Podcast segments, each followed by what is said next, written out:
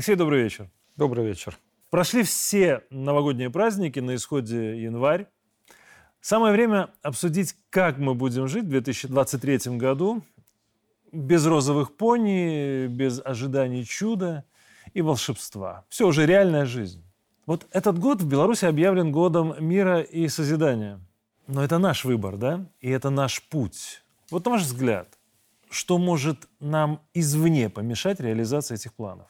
Про внешние угрозы мы говорили не раз на протяжении... Там, не лишне напомнить. Да, да, да, на протяжении, наверное, последних э, двух лет мы четко описали нашего врага, наших оппонентов, весь коллективный Запад, который выступал против нас, объяснили, почему против нас э, вводили санкции, почему собирались политические группы, оппозиционные на территории Польши, стран Балтии, зачем э, собирались деструктивные различные вооруженные формирования. Но что же может в действительности помешать нам достигнуть своих целей из внешних сил? Это, конечно же, ситуация, когда мы не сможем спрогнозировать их действия а мы видим, что наши спецслужбы, э, разведывательные ведомства э, действуют в предельно оперативно. Мы э, знаем, что вот и в конце 2022 года президент э, проводил открытое совещание по тем планам, которые были у наших э, оппонентов, у западных спецслужб по, в том числе, захвату каких-то районных центров на территории Республики Беларусь с неким вводом э, сил поддержки стран НАТО.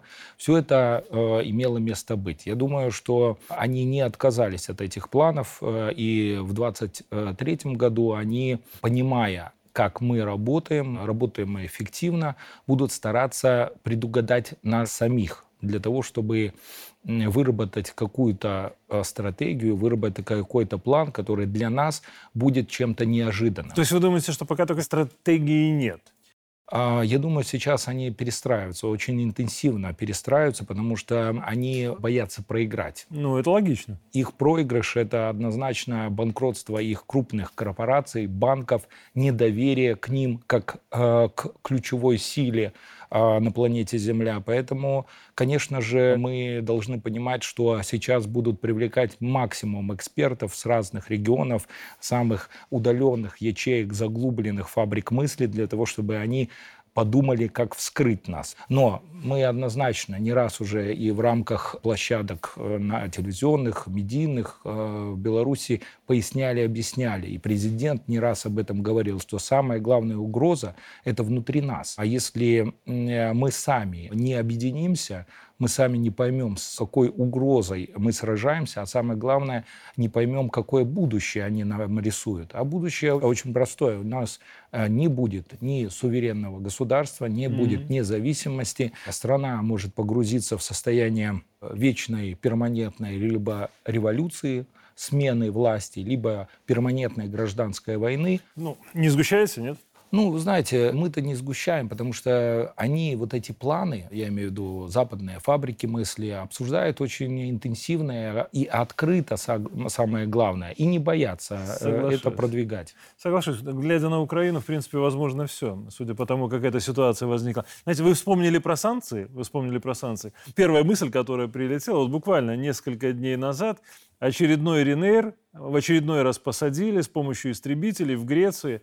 Знаете, я вот когда слышу эти новости, то есть ситуация абсолютно аналогичная. Информация о бомбе заложенной, да, все как у нас было. Только у нас до сих пор небо закрыто из-за санкций при отсутствии результата расследования.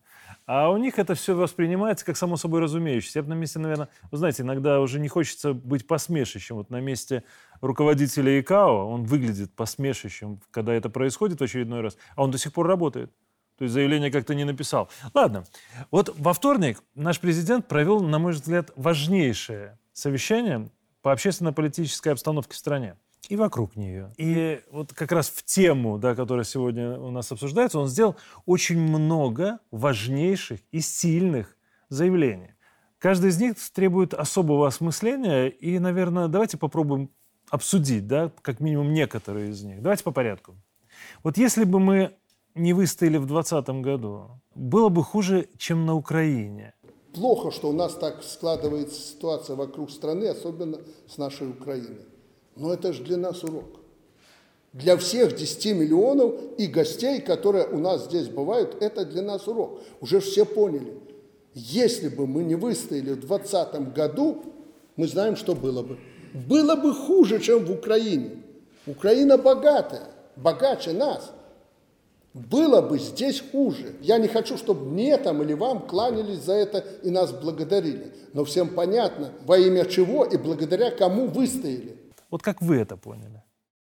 Однозначно надо понимать, что те силы, которые бы пришли к власти в случае победы бархатной революции 2020 года, они бы были в первую очередь ориентированы на войну, на вражду с Российской Федерацией, на подавление инакомыслия на территории Республики Беларусь, на ввод сюда различных советников в виде кадровых сотрудников э, западных спецслужб, которые рассматривали бы нас, э, как э, они сейчас делают на территории Украины. То есть для них ценность жизни гражданина Украины ничего не значит. Они могут э, пустить в расход любого человека, любое количество людей. Точно так же ситуация бы складывалась и на территории Беларуси. То есть чисто разрывом экономических отношений с Россией мы бы не обошлись? Я думаю, ситуации. это был бы слишком мягкий вариант. Ну, то есть в любом случае из нас бы пытались сделать антироссию. В любом случае. В любом случае. Алексей, хорошо. Еще одно заявление да, касалось необходимости объединиться, сплотиться, чтобы не летели ракеты и не падали бомбы, да, на Беларусь. Вот это тоже уроки 20-го? Это э, знание президентом, э, хорошее знание президентом истории э, современной э, Европы. Мы знаем, э, как э, Запад э, через технологии разделения общества приводил к тому, что внутри той или иной страны начинались гражданские войны, противостояния, и под видом защиты демократических сил вводились э, некие миротворческие силы ну, НАТО. Ну, да? Было бы по-любому, я уверен. Поэтому президент как раз и показывает, что в случае развития негативного сценария после 2020 года э, однозначно э, здесь шла бы э, очень э, интенсивная война, боевые действия, и мы бы в очередной раз, Беларусь превратилась бы а, в театр э, военных действий и решения каких-то вопросов э, сильных мира сего. Но именно благодаря сильной воле президента в те дни он а, смог поменять историю. И обратите внимание, сколько после этого было публикаций таких, они, возможно, не были столь публичны, но вместе с тем рассматривался феномен Беларуси. Почему технологии бархатной революции не удались в 2020 году? Потому что они были полностью уверены. Вспомните, как были уверены все те, а, условно назовем даже не политических э, оппонентов, а просто политических марионеток, менеджеров, которые были взяты для того, чтобы провести эту бархатную революцию. Mm-hmm. Они предельно были уверены в победе. Их так запрограммировали, их так, так внушили. Но как раз очень оперативное, очень быстрое э, реагирование президента на эти вызовы э, фактически спасло Беларусь от э, войны, от кровопролития, и мы сейчас можем спокойно рассуждать на эти темы исключительно, знаете, как эксперты, либо там научные круги. Но мы должны понимать, что это могло в действительности принести негативного для Беларуси. Знаете, вот те люди, которые на самом деле тогда делали эти заявления, они ведь сейчас говорят совершенно спокойно о том, что Беларусь надо бомбить, что в Беларуси может начаться война, что они придут сюда с оружием. Знаете, вот я когда пытаюсь объяснить людям элементарно, что есть продолжение вот этих вот слов, ведь э, ни ракета, ни бомба, она не разбирается. В этом доме живет э, там 90% ебатик, но там же будут жить, допустим, и несколько процентов бочебистов, да? Только она разбираться не будет. Вот когда мы говорим о сплощении, мы должны учитывать тот факт, что это коснется каждого. Если, не дай бог, мы допустим эту войну на нашей территории в очередной раз. Это затронет каждого. Ну ладно, Многие тезисы президента на совещании, оно как раз вот беглых и касалось. Возможности их возврата, искупления вины и механизма возвращения. Не нравится нам этот человек или группа людей. Наказать – это не наш путь. Мы люди государственные. Так же, как требовать, наступать, так мы должны, исходя из государственных интересов, и где-то отступить, сделать шаг навстречу, если это нужно. Тем более, я уже в храме говорил, нам не надо создавать дополнительные какие-то точки напряжения в нашем обществе. Поэтому поручал администрации с участием общественности данный вопрос проработать и предложить механизм возможного решения. Те, кто готов жить в мире, созидать для блага своей страны, не должны быть отвергнуты обществом. Это аксиома, это не я придумал. И если мы люди мудрые, и власть имеет признаки мудрости, она должна в таком ключе и действовать. Нам нужно не закрываться от тех, кто оступился, осознал это, а сделать шаг навстречу. Но только тем, кто вернется с мест не столь отдаленных или из-за границ, и будут, как у нас принято говорить, ябатьками еще большими, чем те, кто сегодня нас окружают. А такие есть. Вот почему, на ваш взгляд, президент уже трижды в этом месяце посчитал необходимым затронуть это крайне невыгодную для лидеров протестов и Запада, Запада в целом, да, тему? Вот на ваш взгляд. Если смотреть по реакции наших оппонентов, то это вызвало шок. Бурное. Да, шок, э, негодование, критику, обсуждение. Они начали делать э, резкие заявления, не верьте, верьте нам. Но это, конечно, уже на грани абсурда э, их заявления выглядят. Но э, важно понимать, что фактически президент э, начал применять те же методы, что применяли а, западные политтехнологи. Mm-hmm. То есть мы а, не действуем силой, мы не действуем агрессивно, а мы действуем мягко. Мягкая сила, мягкая политика. А суть ее заключается только в одном. Если они агрессивно а, пытаются сейчас собрать различные политические группы у себя mm-hmm. из э, беглых, из более радикальных собрать какие-нибудь э, бандформирования или там, деструктивные, диверсионные группы, а, то они к чему ведут? К тому, чтобы дать благо, счастье этим людям? Ну нет, правильно? Ну нет, конечно же. Их руками, их жизнями пытаются достигнуть своих экономических, политических целей. Ну каких? А цели, те, которые были в 2020 году, они так и остались. Основная задача, а если экономическая, понятно, что ключевая экономическая – это транзитная положение нашей республики mm-hmm. от э, Балтийского моря к Черному морю, с запада на восток. Понятно, природное ископаемое, которое здесь есть, и, понятно, геополитическое размещение. Тот, кто контролирует э, Беларусь, тот, в принципе, контролирует эту связь между Европой, между... Э, между Западом э, и Востоком, ну, да? Как? Не совсем Западом, не совсем? именно между Европой и евразийством, да, евразийским пространством. И эта связь, самое главное, э, не дает англосаксам полностью установить контроль над Европой. Mm, даже так. И поэтому, когда президент говорит об э, наших гражданах, которые по той или иной причине вынуждены были уехать, он же обращается к, э, к здравому смыслу. Зачем вам э, ради каких-то чужих целей, идей уничтожать свою жизнь.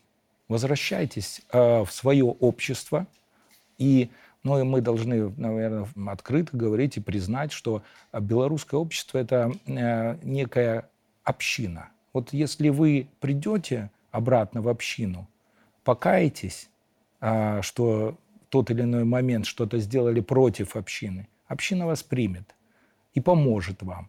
Но если вы против семьи, если вы идейно против э, основных принципов этой семьи, ну какой вы тогда член семьи? Тогда вы идите в другую семью, правильно? А кто будет определять вот этот, и как, на ваш взгляд, должно определяться вот этот подход? Ты член семьи или ты чужеродное тело, которое пытается примазаться? Знаете, тут критерии э, такие э, нормативные, э, не столь сложные определить. Если ты за это два года э, осознал, внутри себя осознал, что на Западе, в приграничных странах, Польше, странах Балтии, ты никому не нужен, ты здесь занимал э, хорошие должности, имел хорошую зарплату, а там ты приехал и занимаешься какими-то подсобными э, работами, то э, ты однозначно будешь стремиться к тому, чтобы вернуться на территорию Белоруссии, потому что здесь у тебя э, и родственники, у тебя здесь и э, там недвижимость, дома, но самое главное есть осознание того, что ты здесь член общества. Здесь э, ты можешь развиваться и самореализовываться. Но есть и те, которые интегрировались в различные политические оппозиционные группы, интегрировались э, в деструктивные силовые структуры. И почему они интегрировались? Потому что они идейно уже измененные. У них в сознании уже другие образы. Эти образы, они все деструктивные, они ориентированы на то, чтобы э, прийти и доказать общение, доказать белорусскому обществу, что они лучше, что их на каком-то этапе не признали, и они лучше. Но это э, какой элемент э, из э, грехов самых больших? Это тщеславие. Э, и тщеславие, и гордыня. гордыня. Правильно? И вот это самое страшное. Эти ну, люди, нас в гордыне и тщеславие обвиняют. Это но вот эти, вот эти люди, они самые опасные, идейно э, заряженные э, на негатив, на деструктив, Э, готовые э, уничтожать своих близких, такие люди должны остаться там. Почему? Э, потому что пройдет время, и тоже западное общество, восточноевропейское, там, Польша, страны Балтии будут стараться избавиться от них. Потому что если у них уже есть заряд на разрушение, то он, не реализовавшись на территории Беларуси, будет реализовываться там. Они там начнут э, громить магазины э, из-за плохой жизни, автосалоны и все остальное. Ну, то есть индивидуальный подход, та сегментация, которая была обозначена генеральным прокурором, да, э, то, что обозначено было президентом, что нужна комиссия, которая будет заниматься индивидуально в отношении каждого. Это разумный подход. То есть он отвечает как раз вот э, тем посылам, которые вы говорите, да. Но, понимаете, я пытаюсь даже практически понять. Вот я честно по итогам 20-го знаю вот знаю, из всех тех, кто ушел с телеканала, я могу буквально по каждому сказать, вот этот человек, в принципе, стоит его рассматривать как возможного человека, который может даже вернуться, работать. А вот этого однозначно нет, потому что именно он или она сливал данные в ЧКБ, Именно он сейчас там где-нибудь за рубежом врет самым наглым образом о том, что у него были там спортивные какие-то остаточные интересы там на телеканалах или еще что-то. Когда люди просто буквально пытаются обелить сами себя и в то же время очернить нас. Вот, э, знаете, я пока, хотя интуитивно понимаю, да, вот этот механизм. Ну, конечно, я понимаю, что на практике это будет достаточно непросто сделать, чтобы и не, как говорится, наказать невиновного, да, и в то же время не простить того, кто действительно является врагом страны. Но, но я готов прислушаться и, как это говорят, действовать в соответствии с принятыми решениями. Ну ладно, Алексей, в оппозиционной повестке сейчас новый нарратив. Тихановская агент КГБ. Ну, простите, что я вспоминаю это преснопамятно, да, имя. Ну и, в принципе, вот э, всем предателям, от Латушки до экс-БТшного журналиста Хрущевой, припомнили их работу на режим. Они однозначно не будут своими до конца там. И уже они здесь никому не нужны. И оказывается, что если ты там э, не оппозиционер с самого 95-го, там, 96-го года, то, в общем-то, и веры тебе нет. И да и слова ты не заслуживаешь, не можешь претендовать на что-то реально в новой стране, как они говорят. Получается так, что мы возвращаемся к старой доброй оппозиции, или, наконец, э, приготовят что-то ну, более удобоваримое к следующим выборам? Как, на ваш взгляд? Как вы это видите? Я вижу это классической формой конкуренции. Понятно, что это бизнес. Э, понятно, бизнес и конкуренция за а, те денежные средства, которые выделяются западными фондами на различные бархатные революции, на условно свободу слова и, и так то есть, далее. Чем больше вкидывают в выборы, тем больше они сами заработают. Да, и а, сейчас произошло какое изменение? Почему так риторика поменялась, и такие клише начали а, вешать на условно новую оппозицию? Потому что на каком-то этапе э, в фабриках мысли, которые создают эти бархатные революции, а, пришло осознание, что а, вот эти кадры, новые э, кадры, они не выполнили свою задачу, угу. не достигли цели, слишком а, затратные а, условия по их содержанию, дальнейшему содержанию. Мало того, они идейно не заточены, они ориентированы исключительно на какие-то утилитарные цели, то есть на зарабатывание денег, покупку квартир, машин, шуб и э, еже с ними. И э, такие э, оппозиционные лидеры, самое главное, э, те, кто разрабатывали и почему такие решения принимают, они очень хорошо знают психологию масс.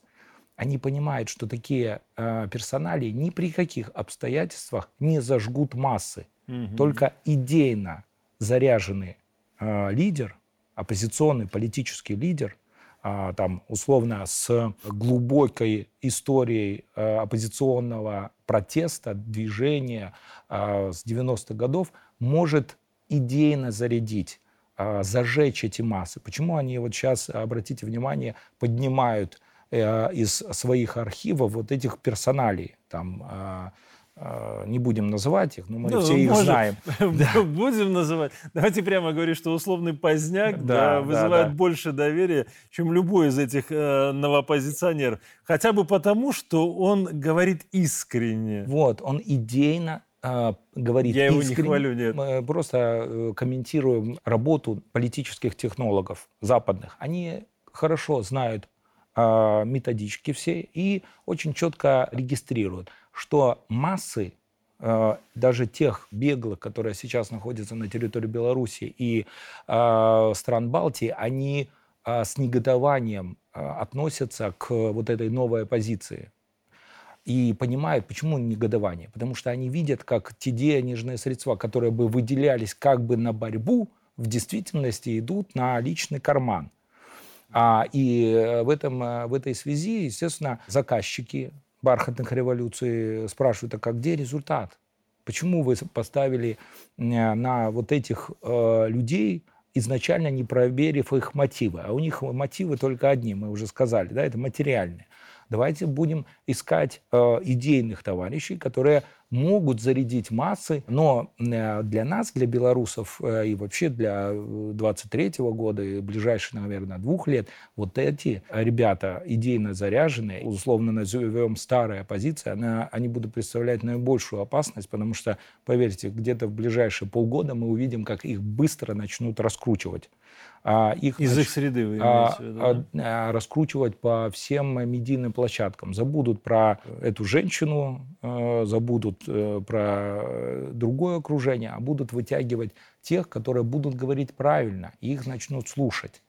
А, и с этим надо быть готовым. А, надо поднимать все материалы 90-х годов, Э, понимать, как они работали, кто их финансировал, для того, чтобы э, вот эту идейность э, можно было нивелировать и объяснить, что все идейные все равно были некогда такими же, как и там, Тихановская или иные персонали этой новой оппозиции. Получается, что в любом случае вот эта инициатива президента по возвращению лишает ресурсной базы новую оппозицию она лишает в первую очередь солдат. Солдат. Да? То есть, да, генералы будут без солдат, а эти генералы, поскольку они не профессиональны, они никому не нужны. Да. Хорошо, уберем их в сторону. Но получается тогда мы с вами сейчас это что, мы прорекламировали вот этих вот старых оппозиционеров? Или это как профилактика, прививка? Это э, посыл, в первую очередь, даже не для нашего белорусского общества, это посыл для наших оппонентов с сигналом того, что мы прекрасно понимаем, как э, работают ваши методички.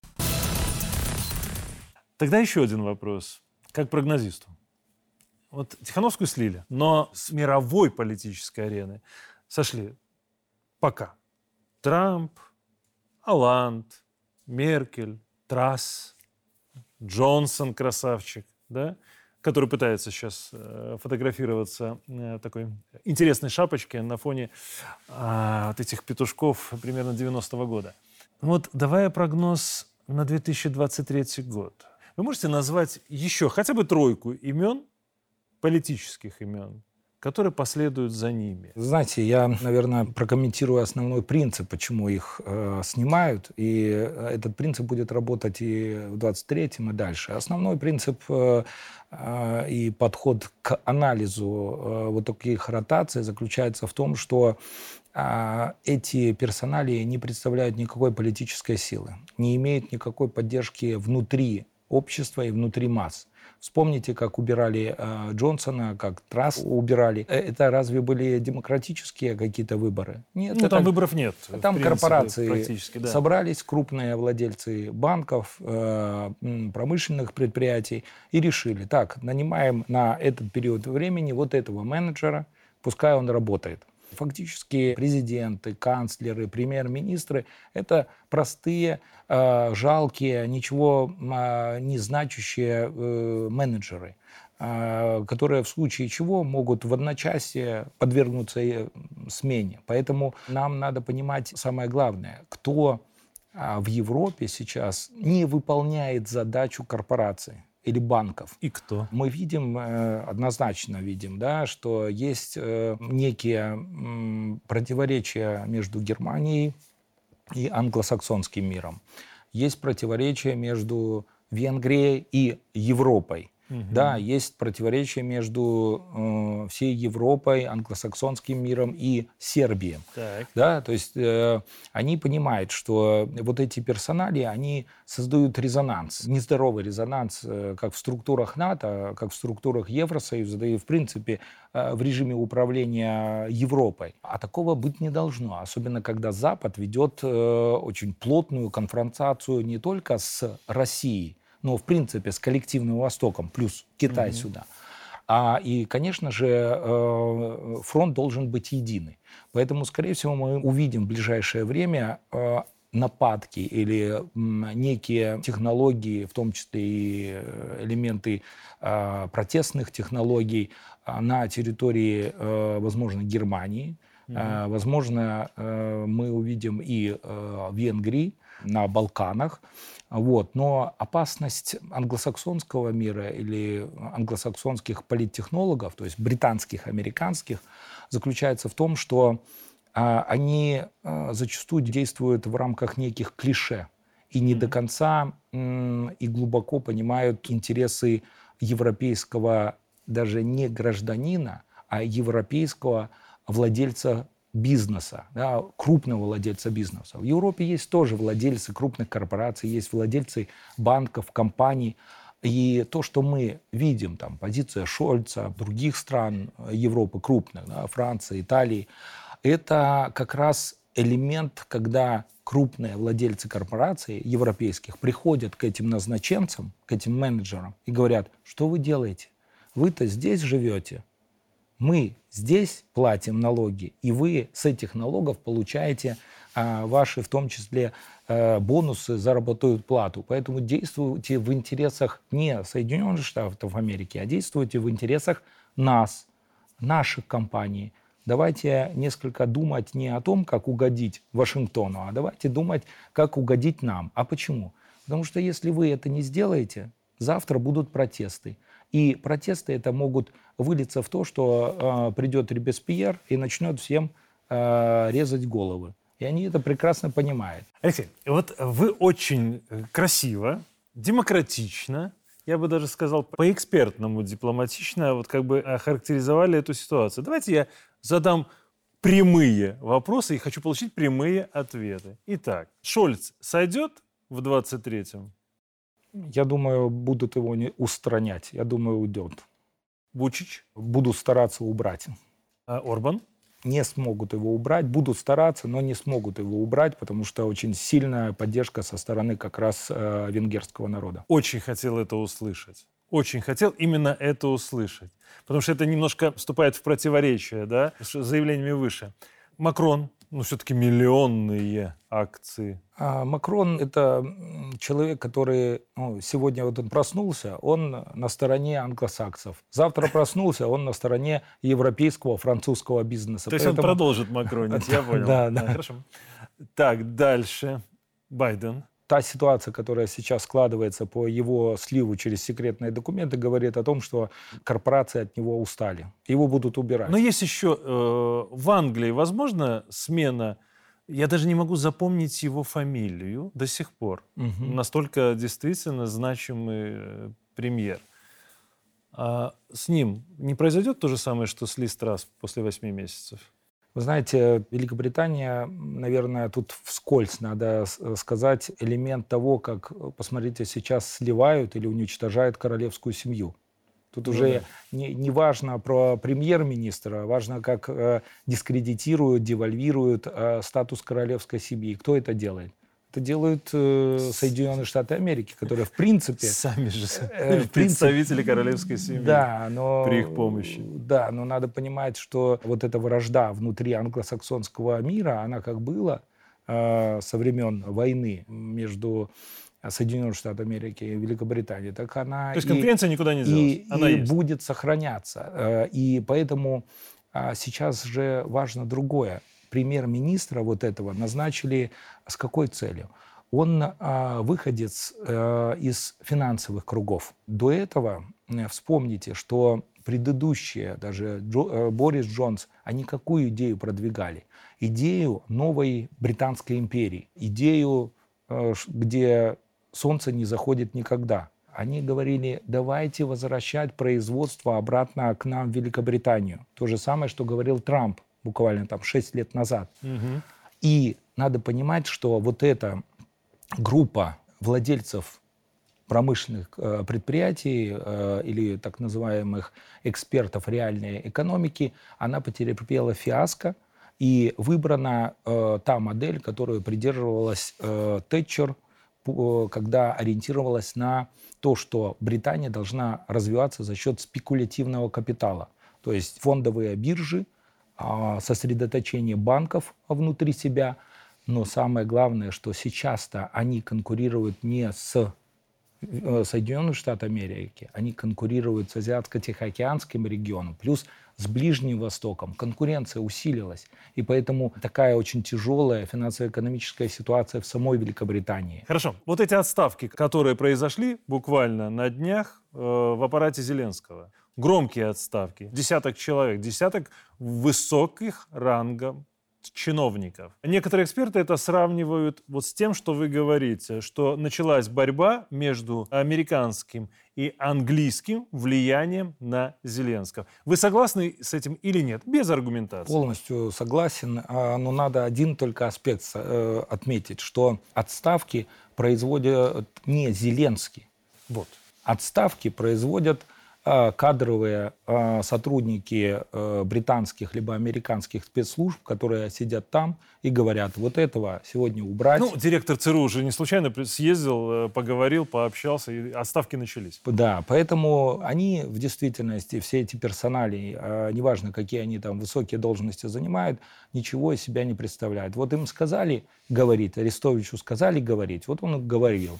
Сказали замолчать, вот он замолчал. Сейчас он говорит несколько обратное. Ну ладно. А, вот все-таки еще раз, да, вернемся к нашим границам поближе. Вот не так давно на центральном польском телевидении э, показали прогноз погоды, где пять западных э, украинских областей вдруг стали польскими. Реально, одним цветом обозначена вся Львовская область там, и так далее. Вот грозит ли нам в этом году очередной передел, если не мира, то хотя бы ближайшего окружения?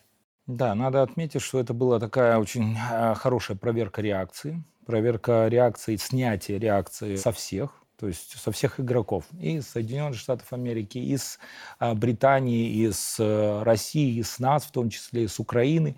То есть а, видно, что Польша играет свою игру. То есть не роль именно э, кого-то, а именно свою игру, провокационную достаточно. Но я думаю, появление этой картинки с этими областями это не случайно. А, они однозначно заинтересованы в том, чтобы в случае а, некой ситуации, а, которая будет для них благоприятна, провести вот этот блицкрик и захватить эти территории.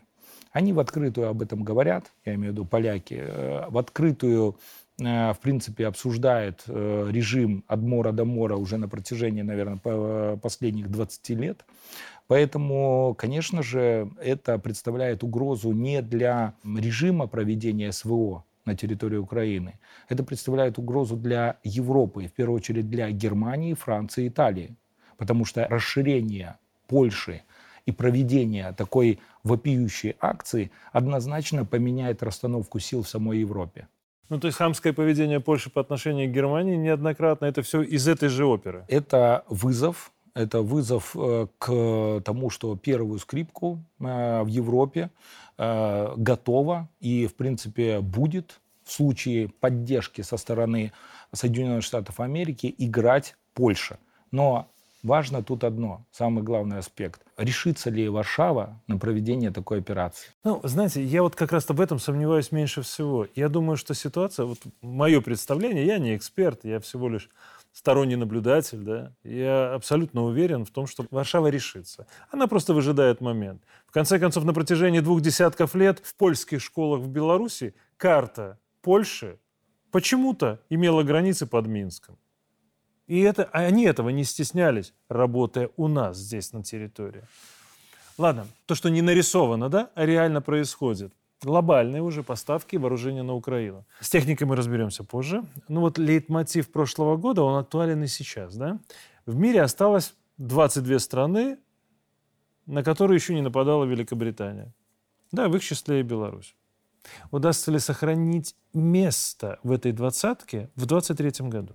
Вы абсолютно правильно сказали, что Британия всегда имела планы на то, чтобы э, через э, Беларусь, через Польшу, через Прибалтику, через э, Украину отрезать Россию от двух морей. От Балтики, Черного моря и соединить это пространство под себя, сделать очень сильную буферную зону между технологически развитой Германией и энергетически развитой России. Это можно прочитать еще в трактатах э, конца XIX века. Все об этом писалось. Угу. Да, о попытках Великобритании создать эту буферную зону. Сохранит ли э, Беларусь членство в этом списке, э, списке стран, э, в которые не входила Великобритания, однозначно сохранит. Основная, наверное, лейтмотив, основная причина или сила э, нас заключается в том, что мы благодаря нашему президенту очень четко поняли силу интеграционных процессов, угу. силу интеграционных образований на постсоветском пространстве. Не зря э, СНГ находится у нас здесь, в Минске. Не зря мы э, интенсивно развивали тему союзного государства и, самое главное, поддерживали эту тему э, союзного государства, начиная с конца 90-х годов. Вспомните, как много было тех либеральных сил в самой России, которые пытались э, исказить э, идею союзного государства, дискредитировать ее, и только благодаря президенту идея союзного государства была сохранена. И потом уже она так с лихвой была подхвачена Россией, когда фактически Российская Федерация на каком-то этапе осталась одна – без союзников. Только Беларусь выступила тем надежным союзником, который и а, поддержал, идейно поддержал. И третий мотив, то, что мы очень плотно взаимодействовали экономически и финансово с Азиатско-Тихоокеанским а, регионом и Ближним Востоком. Это дало нам возможность, в первую очередь, что нас начали воспринимать не какой-то отсталой аграрной страной, а стали воспринимать индустриальной страной, технологической страной, а самое главное страной, которая может успешно вести бизнес со всеми, независимо от э, каких-то санкций, угроз, ограничений. И раз с нами можно вести бизнес, а самое главное, мы выполняем свои э, обязательства э, в сложных условиях, это ценится. Алексей, знаете, я вот э, подытоживая то, что вы сказали, хочу подчеркнуть одну мысль. Нас стали реально воспринимать как самостоятельного, самостоятельного игрока на политической арене. И сильного. Как бы ни пытались эту мысль они переврать. Мы закончим первую часть нашей программы и продолжим наш разговор в новом выпуске в субботу. Спасибо.